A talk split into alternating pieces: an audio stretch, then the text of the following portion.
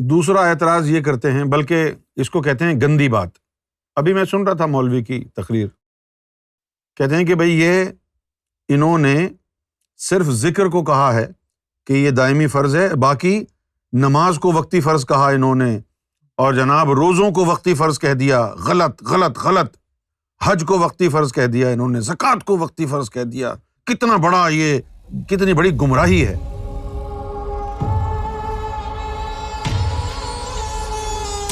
ابے جاہل کے بچے، تجھے کس نے عالم عالم بنا کے بٹھایا ہے یہاں پر؟ مردود، کیا نماز دائمی فرض ہے؟ اگر نماز دائمی فرض ہے، تو پھر یہ پانچ وقت کہاں سے آئے؟ کیا کوئی مولوی اس دنیا میں ایسا ہے جو مجھے بتا دے یہ کہ نماز وقتی فرض نہیں ہے؟ اگر یہ وقتی فرض نہیں ہے، تو فجر کی نماز فجر کے وقت کیوں پڑھتے ہو؟ کبھی بھی پڑھ لو۔ اگر نماز وقتی فرض نہیں ہے تو ظہر کی نماز کبھی بھی پڑھ لو۔ ظہر کے وقت کیوں پڑھتے ہو؟ ظہر کا وقت آئے گا تو نماز ظہر کی پڑھو گے۔ اثر کا وقت آئے گا تو نماز اثر کی پڑھو گے۔ مغرب کا وقت آئے گا تو نماز مغرب کی پڑھو گے۔ یہ وقتی فرض نہیں ہے تو کیا ہے؟ اور پھر عالم بنے بیٹھے ہیں۔ اتنی بڑی داڑھی لگا کے، سفید پرنا باندھ کے، اپنے نام کے آگے پیچھے دم چھلے لگا کے، شرم کرو، بغیر تو تم نے دین کا بیڑا خرک کر دیا۔ حج کہتے ہیں کہ یہ وقتی فرض کہہ دیا اس کو۔ کتنی گندی بات ہے۔ کفری عقائد ہیں یہ، جو ہم کو کہا ہے کہ یہ حج کو وقتی فرض کہتے ہیں۔ ارے، رمضان میں حج کر سکتے ہو کیا تم؟ شابان میں حج کا وقت آئے گا تو حج کرو گے نا؟ تو یہ وقتی فرض ہو گیا نا؟ زکات کے بارے میں کہا کہ جی انہوں کو وقتی فرض کہہ دیا۔ سارا سال زکات دو نا، کس نے منع کیا ہے؟ ہر وقت زکات دیتے رہو۔ یہ ہے جاہل قوم، جاہل مولوی، مردود مولوی۔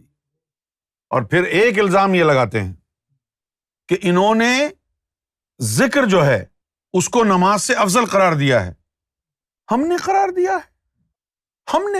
اس کا مطلب ہے کہ آپ جو ہے کہ کسی بائبل کے عالم ہے قرآن کے نہیں ہے آپ نے قرآن پڑھا ہی نہیں ہے۔ ان سلاد تنہا ان الفا شاہ ول منکر ولا ذکر اللہ اکبر۔ یہ تو قرآن میں لکھا ہے کہ نماز برائی اور بے حیائی سے روکتی ہے، البتہ اللہ کا ذکر سب سے بلند ہے۔ یہ تو قرآن شریف میں لکھا ہو اب کیا کرے ایسے عالم کا، ایسے مولویوں کا، ایسے مردود خنزیر لوگوں کا کہ جو قرآن کے عالم کہلائیں اور ان کو قرآن کا ہی پتہ نہ ہو۔ یہ تو قرآن میں لکھا ہوا ہے والا ذکر اللہ اکبر اور کیسے دھڑلے سے الزامات لگا رہے ہیں، کفریہ کلمات ادا کر رہے ہیں۔ سرکار گور شاہی کی بارگاہ میں گستاخیاں کر رہے ہیں۔ اور اس چیز کے بارے میں گستاخیاں کر رہے ہیں جو قرآن میں لکھی ہوئی ہیں۔ سرکار گور شاہی کے خلاف اپنا بغض نکالنے میں وہ بھول ہی گئے کہ جس کو ہم غلط کہہ رہے ہیں وہ اللہ کا کلام ہے۔ کہہ رہے ہیں کہ جی انہوں نے کہا ہے کہ پانچ ہزار عام آدمی ذکر کرے۔ یہ نہیں کہا سرکار گور شاہی نے۔ سرکار گور شاہی نے کہا ہے کہ ہر نماز کے ساتھ ایک ہزار ذکر کرے۔ پانچ نمازوں کے ساتھ پانچ ہزار ذکر کرے۔ تم پر خدا کا قہر نازل ہو۔ جو باتوں کو توڑ مروڑ کر کے آدھی بات بتاتے ہو، آدھی چھپاتے ہو۔ آج بھی لکھی ہوئی ہے یہ عبارت سرکار کی کتاب میں کہ ہر نماز کے ساتھ ایک ہزار ذکر، پانچ نمازوں کے ساتھ۔